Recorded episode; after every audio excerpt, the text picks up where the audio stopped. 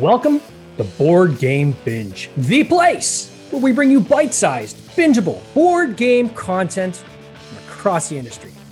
I'm your host, James Staley, and in this episode, we're chatting with Johnny Cantin, a freelance board game designer with a multitude of successful titles under his belt, such as A Fistful of Meeples, Merchant's Cove, Endless Winter, and many others. His most recent title, Solar Sphere, is currently on Kickstarter. Johnny, welcome to the binge. How you doing, man? Good. Thanks for having me on. Oh, it's awesome to have you. I tell you, we uh there's only been a couple times where we've had people who are like exclusive uh, game designers that just kind of create games for other people. So it's always a, uh, a treat when we get somebody like that on our podcast. I know a lot of our listeners uh, wanted to get get do like game design themselves or development themselves. So I'm sure there's going to be some nuggets here for some of the uh, some of our listeners. So just to kind of kick it off, uh, how did you get into board game design? Like it's such a weird thing to get into, isn't it? It is, yeah. Um, I was uh, a hobbyist, you know, like so many, just collecting games. And in about the mid 2000s, I got introduced to Euro games and like Carcassonne, that sort of thing. Got really excited about it and started a little collection. And uh, living in kind of a rural community in California, I didn't have a lot of like, you know, game nights like you do now, where you can just go meet up and find stuff. So I kind of just um, got known as the nerd herder and i owned a little art gallery at the time and i was inviting people over and introducing them to euro games or finding people who are also discovering these. So there's like this you know five years at least of just discovery getting into that sort of thing. And um, being kind of a creative person i like to do visual arts music things like that. Um, eventually somewhere i got kind of brave enough to make my own prototype and uh, start from there. And it's just been kind of a, a slippery slope uh, since then so studying and learning and all that. I have a giant board game collection. I could probably like steer it around here. So um, wow. I kind of think of it as a li- library. I like to collect by um, designer a lot. So I'll even get like their lesser known ones besides their hits to kind of see how they evolved, to see if maybe I can follow some sort of evolution as well through my, my own work. Oh, that's so cool. So is it fair to say you kind of like and it's an interesting approach, right? So not only are you, um, you know, into game design, but you're spending time researching kind of like the uh, the artists that have come before you right? And kind of seeing their trajectory and how they evolved. And when you're doing that research are you looking at like mechanics? Are you looking at how their themes evolve? What are some of the things you're looking for? Um, yeah i mean it's kind of, kind of interesting one. Might be um, you know, we could look back at like Ticket to Ride or something, hear about Alan Moon's, you know, crazy adventures of importing games and failures and successes, and then this fantastic franchise is created and all that. And then to discover, uh, like one of my favorite designer duos is uh, Inka and Markus Brand. They did like Village, they've done the Exit series and all that. And their gateway game was like Ticket to Ride, and they got excited about that and wanted to make something that great. And now it's like maybe I'm that next generation, I would hope, of the designer that's kind of like sees that lineage. They love Ticket to Ride. I love their Village and Murano and their other titles and kind of see like um, maybe right now there's like a lot of synthesis of these ideas that have been done. There is deck building, there is worker placement. What about worker placement and deck building, right? And that's sort of uh, emergent sort of level stuff. I don't know. I mean, there's probably going to be a brand new mechanic invented, you know, next year. Who knows? Um, yeah. But right now, it's it's very fascinating to see how these um, get kind of squished together in new ways. Yeah, it is cool, kind of seeing this. Um, it's almost it, it's almost like evolution, right? Like you, you have the original, uh, you know, different mechanics are kind of isolated and then as they kind of cross pollinate and you know every game that's coming out now is a different combination and permutation of different mechanics different play styles and so forth. And then wrapping those into different uh, interesting themes uh, it's a cool time to be in the industry. It really is to see kind of that evolution. And i think you're right. We will start seeing some new mechanics. Um, and i think that starts off maybe with just seeing like a spin on on a current mechanic. Is, is that fair or?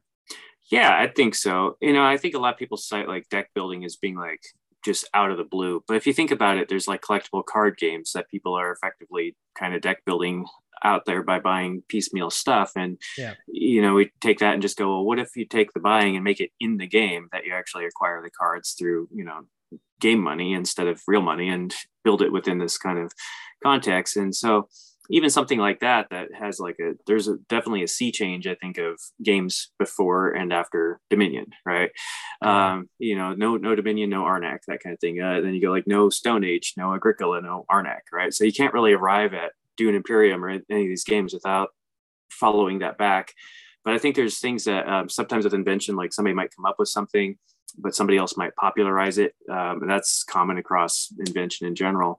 And I think it happens a little bit in game design. Like um, sometimes people say the one of the Keyflower games had the first uh, implementation of worker placement in it, but generally it's cited that Caylus is like the worker placement game. And then people think of Stone Age and Agricola as kind of like the primordial uh, ones that they go to. And then a lot of people got introduced to it later by Lords of Waterdeep, something like that, where uh, instead of having you know the dry Euro theme, they brought in the adventurers and the D and D sort of stuff, and then that popularized it even more. And then you just have this next generation where worker placement just is a almost a household uh, word, you know, yeah. in our in our cottage industry. So, is there a mechanic that you have yet to um, implement into one of your your designs, or are you trying trying everything right now?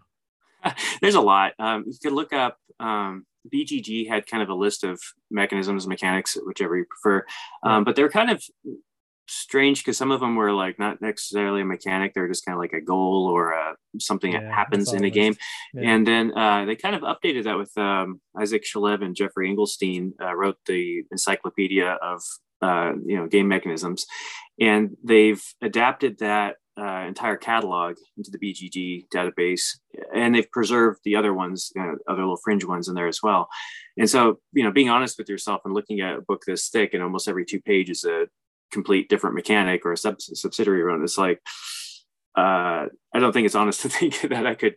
Uh, in my lifetime, actually experiment with every single mechanic out there, but there's ones I definitely favor and there's probably a few that um, like player elimination i'm not really in love with that as if that's a mechanism or a goal yeah. and so i probably won't have a game where players can effectively get kicked out by any means and not play the game um, memory is not something um, i think it's great for kids games and stuff like that to teach yeah. them you know spatial awareness and that sort of thing i don't think i would rely on something that actually used the skill of memory um, in it uh, as a mechanism. So there's stuff like that I kind of avoid. Um, I'm not opposed to like roll and move. I think there's fabulous roll and move games like Cedric Sebrichet's uh, new game called Glow. And it's effectively a roll and move, but it's really clever, really beautiful. And mm-hmm. I think mm. even something that's kind of you know gets a lot of hate because of I don't know Monopoly or old school stuff yeah. can be revitalized through um, you know an emergent process of taking different stuff and adding it into the roll and move dice selection, then roll and move, and it's like, hey, this is actually really fun.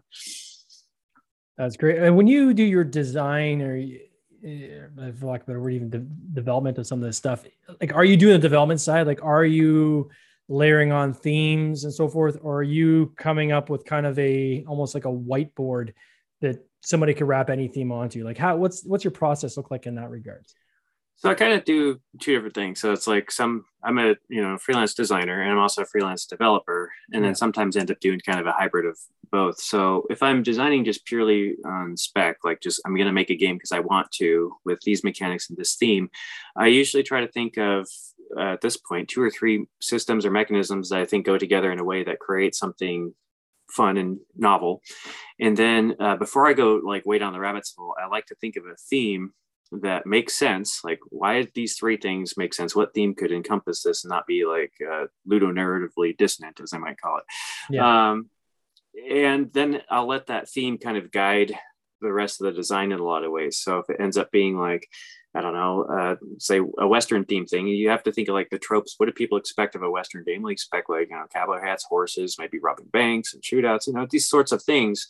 Mm-hmm. And so that might be like, well, if there's a side mechanism or what's the goal over here, it might be like uh, getting gold, right? It's not going to be, you know, appeasing the king of the land to be the next heir. That doesn't make sense. So, um, so I let that kind of drive uh, the design and try to. I think of it as like thematically informed design. So it's kind of you know the carts in front of the horse sometimes, and vice versa. Um, as a developer, it's very often that I will um, walk into a game that's halfway done or more and a theme that the publisher has settled on maybe not the original theme that the designer wanted but something that they've negotiated and come up with.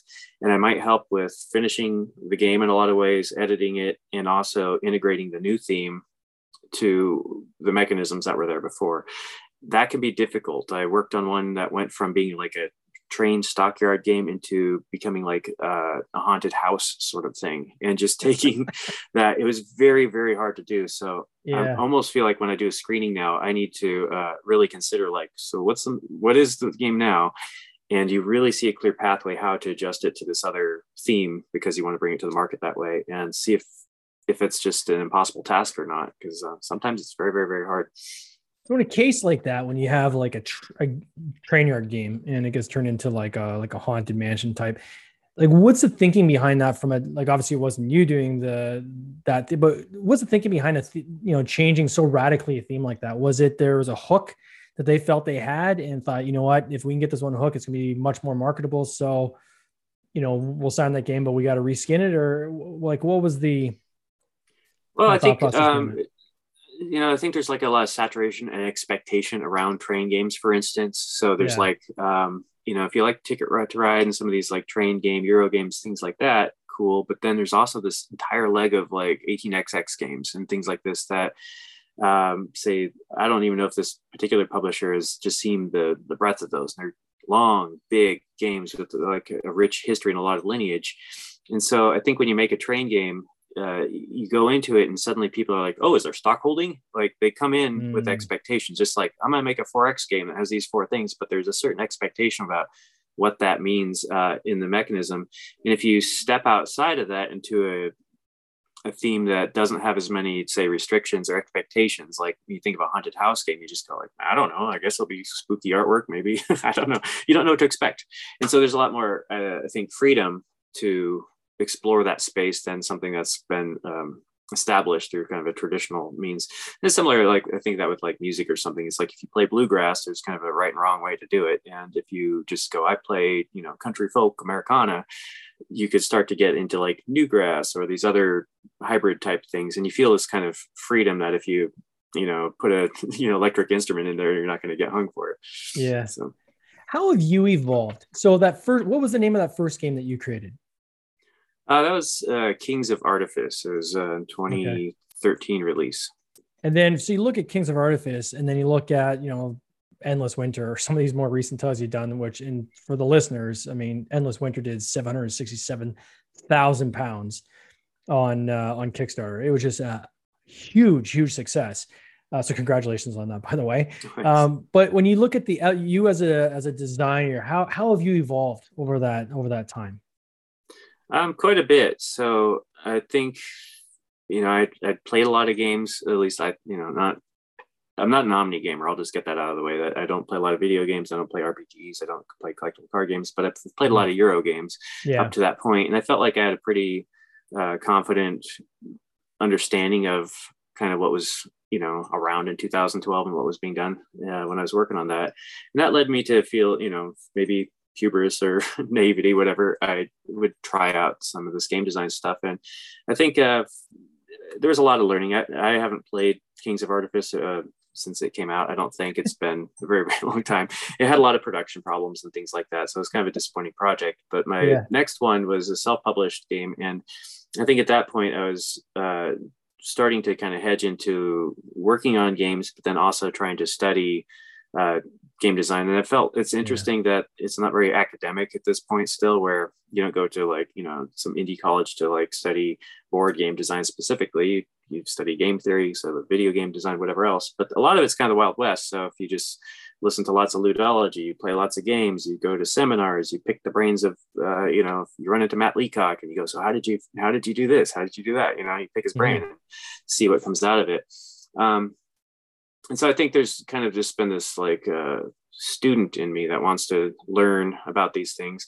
And then, uh, kind of with that same thing, it's like it's very overwhelming. And you go, should I try to understand uh, how to make a you know a legacy campaign narrative driven choose your own adventure game? It's like that is so far out of the scope of what I've played and understand that yeah. I can just focus myself back in and be like, I love auction games. What if I study every bidding mechanism known to man and deal with that? Or Mancala, like every variant of Mancala that's ever been, you know, recorded. Like studying stuff like that is very fascinating to me because it ties right into my um, my interests.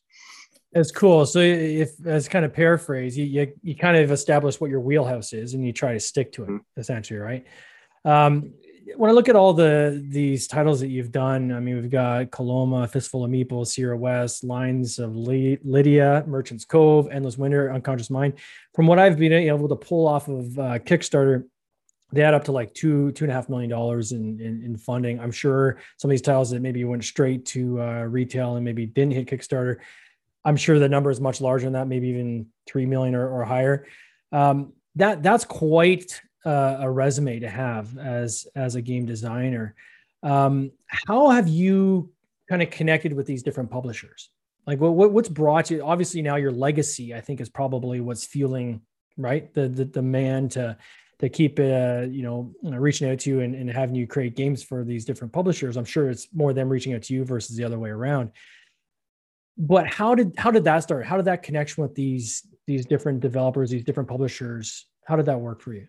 It's funny when you like say it all say all the you know the games like that and the, the aggregate numbers like that it's just like the imposter syndrome just comes over me completely. Just like um, well it was really hard. Um, so I, I got that first game published kind of on a whim and then it went terribly and i was so embarrassed about it actually that i went back to pitching and stuff like that and didn't actually mention that i'd been published before which was kind of a weird thing to like make sell sheets and present yourself effectively as a first time designer with aspirations.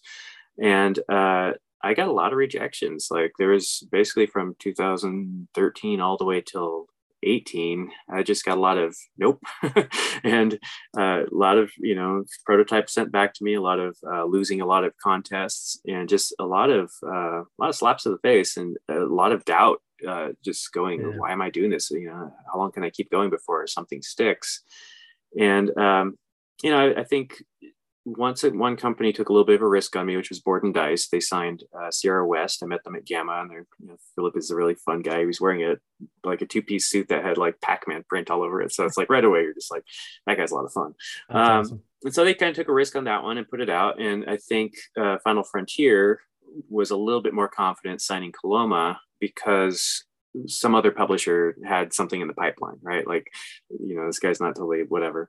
And then uh, they needed a follow up game for Coloma because they kind of do these like pairings where they have a big game and a small game kind of come out together. And so they said, Do you have a smaller game that might go well with this? And I said, Well, I happen to have Fistful of Meeples. And they said, Oh, okay, if the footprint's small enough, we'll throw that on. So I kind of got a twofer on that one and I helped with development. And then they said, "Hey, since you're so good at helping with the development on this, would you consider helping out with Merchant's Cove, which is our next title by uh, another designer? Would you want to kind of jump into that pot? And it's a big, ambitious project with crazy asymmetry. You want to get in on it?" I'm like, "Oh, maybe okay." and so that rolled into you know very successful uh, Kickstarter. That was uh, their biggest at the time and then that led uh, you know like fantasia and some of these other companies to reach out and be like hey you know we saw you worked on a handful of games you got a seal of excellence from dice tower would you consider looking at our new thing and fantasia didn't have a game yet the uh, endless winter okay. was their first and so they're kind of trying to find out uh, find some talent you know get some people together and i looked at it and uh, played it and got back to them and then kind of struck a deal to be the developer work on the expansions and carry it to the finish line and uh, that's kind of like that relationship and that extends into like uh, unconscious mind you know their their next yeah. game and their next game we were all working on a whole you know so it's almost like you're a combination of like a designer but you can come in almost like a fixer i guess right? If uh, there's something where not necessarily broken but something they just want to polish. And you can come in and kind of help you know work out the kinks and get it polished so that it's uh it's kind of commercial ready. Is that fair yeah, yeah. So developer is like such a nebulous term because it's a little different yeah. like software and stuff. And then in, in, Europe, they tend to call like my job an editor. So you look at like, oh, Great Western Trail, and you'll look down the things that might say editor on there, and that would be yeah. like our version of that. And uh, instead of just being like a project manager that's just like seeing it along, it's it's more like sometimes you have to get out the creative chops, kind of like we were talking about, to actually do some numbers, add something, cut something out, and then stitch it back together without that thing in it yeah. um, correspond with the publisher, make sure that they following their directions, talk with the designer, make sure that they're happy with it and they're on board with that, or bounce things back to them and say, here's what the publisher wants. I articulate that in a certain way. You send that back to me. We work out some kinks, and we hand it back over to publishers. see if we can get the green light and go to the next stage. So there's there's a lot of that, and it's um it's kind of like a little Swiss Army knife thing where I think if I had more skills, each of those skills would get used. Like if I was also a graphic designer, I'm sure they would be like, hey, do some graphic design for a yeah. Kickstarter page or something, right? And so every developer I know, it's like basically their entire anything they can do gets utilized in some way at some point by a publisher. Yeah. So let's talk about uh, Solar Sphere. Um, mm-hmm. How did you get linked in with this with this project? And I'm sharing my screen for the people that are uh, that are watching. Cool, cool. Um, so Solar Sphere is uh, Dranda Games' second. Uh, it's kind of their sophomore game, and it's in the same universe as Solar Storm, which was a cooperative game uh, that they released. It's a the kind of this neat thing where they do like a kind of a bigger game experience in a small package as part of what they mm. do and it's uh, run by two guys in the UK, uh, and they're the designers of it. And uh, Simon is also the uh, developer for Alley Cat games, and I'm friends oh, with nice. those guys and do some development for them too. So uh, when we were at uh, Essen 2019, the last last big one, I met up with him and just you know shook hands and just like right away was just like oh you're a cool guy whatever else you know and uh, he circled back and asked if uh, I had stuff to pitch or wanted to work on things and you know we just been corresponding for a little bit and then he showed me uh, say, hey, would you take a look at this game? Uh, this, this Solar Sphere. I'm like, yeah, why not? Let's check it out. And uh, showed me kind of an early rough prototype on Tabletop Simulator. And uh, I really liked it. I was just like, this is fun. There's some neat stuff going on in here. And so right away, I was just like, yeah, sign me up. I want to work on this. This is great. And they had kind of a little laundry list of things that they wanted to um, integrate like some of the systems were disparate they say well how does this system interact with this system can a player just do this the whole time and ignore this and what about this three system thing how can we make it so these things all tie together with your player board with what the other players are doing and, and fuse things and so that was like kind of the main focus was doing that and then also uh, they asked me to create some expansion content that's um, there's a little side box that has a couple of modular expansions that you can add into kind of raise the complexity level from you know medium to you know next click up like that. And that's so, a fifth player, I believe, too, right? So it goes from a one mm-hmm. to four player up to then that adds in the fifth player as well. Yeah. So as a fifth player, it also adds in um, it's a little like rondel sideboard, so you get to cooperative or uh, collectively you get to use the little rondel by moving these neutral units around to pick up some different things and position stuff and then there's a little module where uh, instead of just having your normal drones you get these little droid drones that are more um, uh, versatile for what they can do so they go out in the cards and give you some kind of a let's say like a backdoor into some things so if you think like worker placement sometimes the place gets crowded and it's hard to get in there these if you kind of leave them out on the board, allows you to have like backdoor access to these little spots. And so as you're moving them around, you might see a spot that you want to frequent and you think other players are just going to pound on it because they're in front of you in player order or something. You kind of know you got this backdoor into it. And so um, so that expansion is actually really good at higher player counts. So when it comes with the say fifth player expansion, because there's not say more worker placement spots on the board, it's going to be more heavily trafficked. And so having that little back door in with this little uh, robot expansion uh, really kind of helps push that along. So this campaign is doing very well. I mean, it's uh, already. I'm gonna put this in Canadian dollars because it always sounds bigger, but uh, about 117,000 on a goal of 17,000, so 10x uh, the goal. Still got uh, just under uh, three days ago, so 70 hours left, um, and almost 1,500 backers, which is just incredible. So this is obviously doing very well on Kickstarter. Congratulations on that. Can you talk about kind of the general gist of how to play the game? So is my understanding from this is there's like a Dyson sphere that you're trying to build. Is that is that fair? Mm-hmm. Yeah, so you're trying to you know basically build the structure and and get the energy from the, you know the sun. out there like that. Yeah. and uh, in so doing you're kind of um, employed by corporations to go do this task and make it make it good. And then there's kind of this outside um, force it's kind of like an ai force that's interfering with that. So you got to kind of like shoo off the baddies oh, while cool. you're while you're doing that. Yeah, and um, if people are maybe familiar with games like um, you know like lancaster where you have to like there's a little battle going on the side you got to put some of your, your knights down there to battle that. Or my own game coloma where you're doing your thing but then there's these bandits coming into town. You got to you know put some guys out in the shootout to kind of get the bandits to go away. It's kind of like that mechanism where there's there's this little outside pressure but there's a lot of rewards also to be gained by you know contributing to that sort of thing. So you want the well-being of the place to be in check and then you've got that which you're building which is basically you know populating all these hexes uh, make up the sun disk. And uh, kind of the, the, third leg of the game is um, hiring different crew cards which gives you these kind of once per round special abilities. And turn the card sideways and it does something for you. So you can kind of build this nice little engine in your tableau.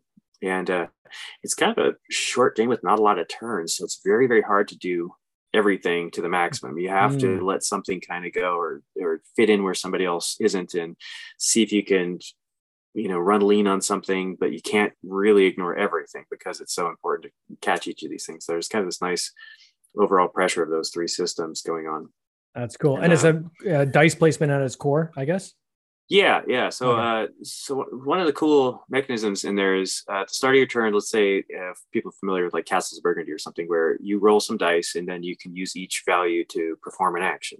So in this one, you roll three dice and uh, you sum up the dice, and that's going to tell you your player order. So it kind of favors uh, one sum. And then also, if you've rolled a lot of duplicates or a lot of low numbers, you get compensated with uh, this morale track, which kind of goes up. If you roll really high numbers and a lot of unique numbers, it doesn't go up as much. So effectively, if you say roll badly in the game, you get a lot of this other thing that's really, really cool. And if you roll really well and you have these dice, well, you don't really get as much fluff. So yeah. uh, it's kind of a cool way to look at instead of like, you know, oh, let's just have lots of dice mitigation where, uh, you know, if I roll badly, I'll just spend this stuff to change the values. It's more like, if you roll funky, you end up with this other sort of fluid resource that you can then use this morale to unlock and do a lot of different things with it. So sometimes you're just sitting here going like, I really want a low roll just so I can kind of fill up that tank. Yeah. And other times you're like, you know, oh, you know, I got, you know, two fives and a six, let's go to town. Right. So, um, so it's kind of a cool little front loaded mechanism and you can resolve that all by yourself. It start a turn, everybody rolls, you adjust that yeah. stuff and you kind of see what you've got. And then you go out to the different places that will require different values, odds, evens, um, and so on and so forth like that. And then why the decision to do the expansion at the same time as the core game? Like one one approach might be to launch a core game, get all the Kickstarter funds on that, and then come back like eight months later and then do the expansion and then kind of hit the whole audience again. Um, what was the team's kind of thinking behind that? Kind of doing them both at the same time. Well, that's actually been common with uh, majority of the projects I've worked on, and I think hmm. it's just something that's going on right now. Where if we thought about, you know, when I when I was getting into this stuff, a game would come out, and if it was successful, you might get once a year a new map comes out for it or like carcassonne a new box that has some new tiles and a couple you know funky meeples and that kind of thing. And so i think it was kind of like if a game was successful and in print and had a lot of repeat audience people wanted more from the game and wanted to continue to freshen it up. And so people would um, they kind of go go ahead and do it that way where then i think things have changed to the point where we don't have a lot of shelf life, especially for Kickstarter games, because sometimes mm-hmm. distribution is a little strange. Sometimes these indie games don't end up someplace. And if, if for instance, you know, the base game sells out, then the expansion comes out. Is the base game available? Then to bring in the expansion and uh, and people are i think having a harder time with the heuristic trick where it's like if i see a game and it has a bunch of expansions it used to mean that core game must have been popular and warranted a bunch of expansions because enthusiasm. And i think it's a little harder to tell now whether uh, games are just uh, being front loaded with expansions or not because they don't have the same sort of shelf life. And i think uh, it one way to do it is great. Like, you know, go to Kickstarter and launch your thing. Then some people are going to have missed out on that Kickstarter, come back with an expansion, offer the original game with the expansion, bring in new audience, and then also, you know, sell the expansion to the previous backers and yeah. you know, make a nice bundle. I think it's really cool. It's like when I worked on uh, Glen More, it was kind of like that. They launched Glen More yeah. 2 and then they came out with Glen More uh, 2, the Highland Games. And that was allowing people who missed out on the original Glen More and then they could get the Highland Games all in big, one big bundle if they want. And I think it's a good model. Uh, do then I see this other one where it's like, you know what? We don't actually know how this is going to go. We have such a big vision for this thing.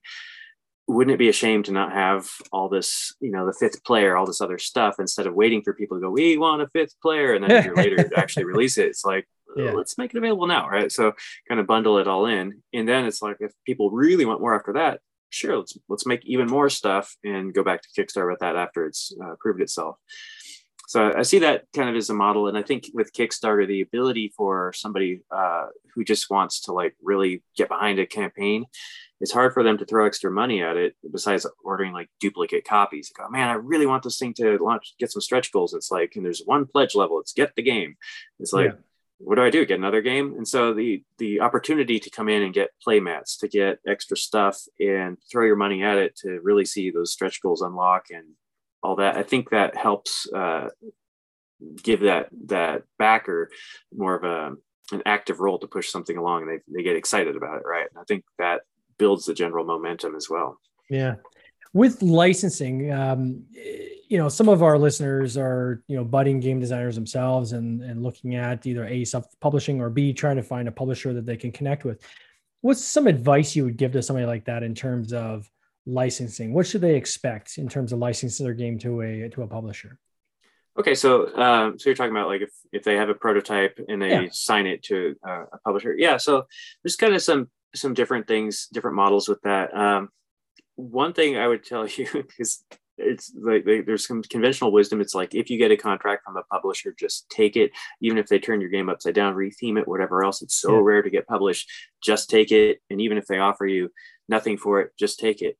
And I think that's bad advice. Um, I, you know, I signed with the first publisher that looked at my game and it didn't work out very well for me and you know later on seeing how different contracts work uh, it didn't even have much upward potential like what they offered me was just a fixed sum like we will just buy this game from you forever for this yeah. amount and and that's that's that and so if it blew up on kickstarter if it went crazy in retail i wouldn't see any more than this small sum at that point and so it's like i don't think i would license a game under those circumstances uh, then famously like uh, let's say uh, Golden Bell Games or something like that, that tries to find uh, smaller indie publishers, designers, and offer them a contract that isn't usually as good as the contracts you get through different sources.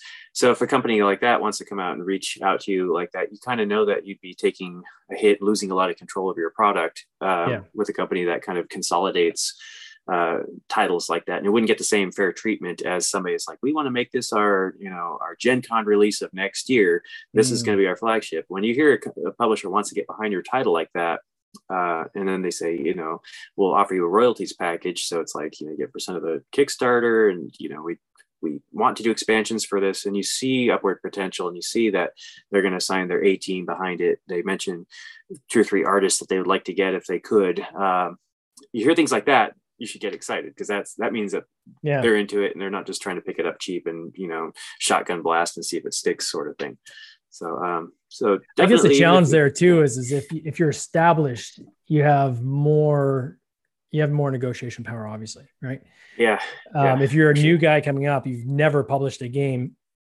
and you're looking for a publisher to take literally all the risk and and put all their funds into into building your game there's going to be some stuff you're going to have to give up i imagine one is control right mm-hmm. so if they want to make changes they have the right to make the changes and you're probably going to sign off on that um, you probably want some kind of a royalty deal so i think that's good advice is you don't want a flat buyout because if the thing does become a huge success you want to be able to get a piece of that ongoing success i think the mm-hmm. challenge becomes is if some designers who are new get too greedy or feel like they have more control than they probably do in the process, there could be missed opportunities as well. And that's kind of the balance, I guess, they got to try to strike, right? I don't know what the answers to that is, quite frankly.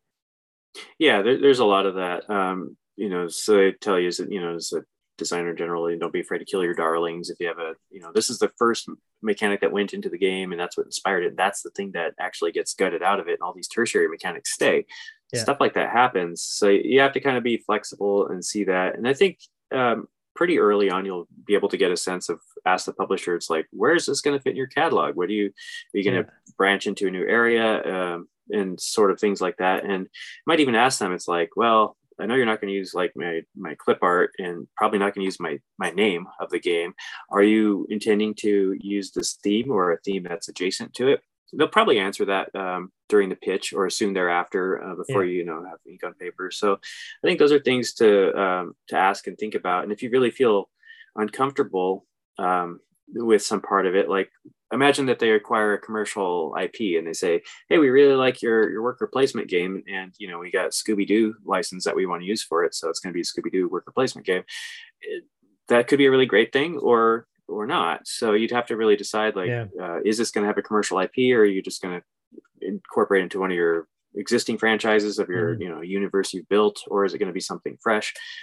Um, I don't think there's anything wrong with asking that stuff. And I don't think it's really too presumptuous um, of a designer to get in there, even a first time designer to see those things, because yeah. um, if your first game comes out not good, because maybe, you know, bad circumstances, yeah. you're actually going to have a lot harder time ever pitching your second game because of that. And so you need to think about future you as well, that you want to be proud of your first game so you can actually show that as a resume piece instead of like changing your name and not talking about it like somebody I know. So yeah. um, I guess part of that too is even if, if like, do you have one game? Like, do you have one idea you've been working on for a long time, or are you a uh, kind of like a serial designer where you have several ideas and you intend on making multiple different types of games? Those are probably going to give you two different camps too as to how much you want to give up that baby, right? If you know that, well, oh, absolutely. I'm playing a bit of the longer game here, this title here. For me, maybe I, I want to make sure my name is on a title that's that's actually been published, so I have some you know resume to actually use to help sell my future designs. But if it's only one game and that's your baby, uh, and you only really intend to do that one game, well, then maybe you don't want to give up as much um, control and you don't want to change the, you know, allow as many changes to to that game as so. It's uh, yeah it's just things to think about, I guess, as they go through the process, right? That's the uh, that's the core. So, being a serial designer yourself, uh, what's what's next on deck? Do you have another game coming, or like what can people expect?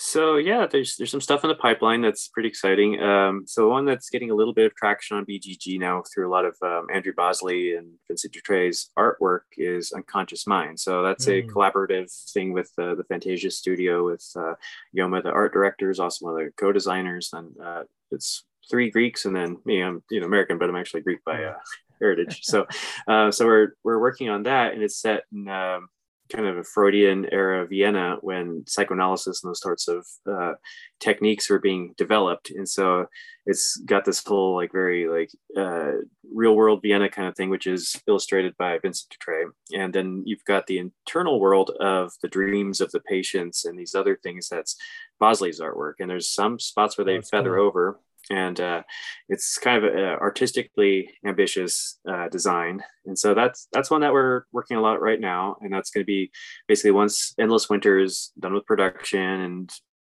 hopefully you know floating back um, all these you know logistics are crazy right now but um, yeah. that is their next title and that's that's one that we're really kind of putting like everything into. Um, so that's a lot of fun to look at that. Um, still kind of following up with a handful of other projects as a developer. Some of them are unannounced, uh, some of them are announced. So it's, uh, you know, unfortunately, it's like they can't talk about a few of them until they actually have some like BGG pages and stuff like sure. that. It's um, chucked out there like that. And then I've got um, a couple of my own designs. I haven't spent as much time pitching uh, because there hasn't really been conventions and I've been really busy with these other projects. So I've got a handful of games that are in a good state should find a nice publisher for.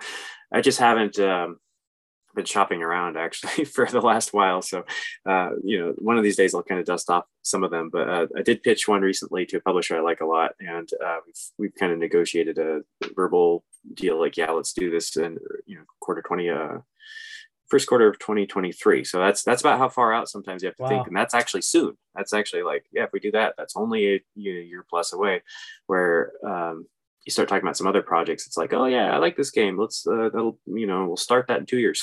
It's like such a long arc sometimes um, well certainly if anybody wants to follow solar sphere uh, i've put a link in the show notes so they can easily find it just by clicking on that or if you go to kickstarter just type in solar sphere and you'll find this game. As i said there's about 70 hours left in this campaign so if you want to get in on the action looks like an awesome game check it out uh, John, I just want to thank you again for coming on the podcast. Uh, I'll be looking for Unconscious Mind and some of these other uh, designs of yours, and I want to wish you all the best in this coming year. Josh, thank you so much. Yeah, Take it's a great show.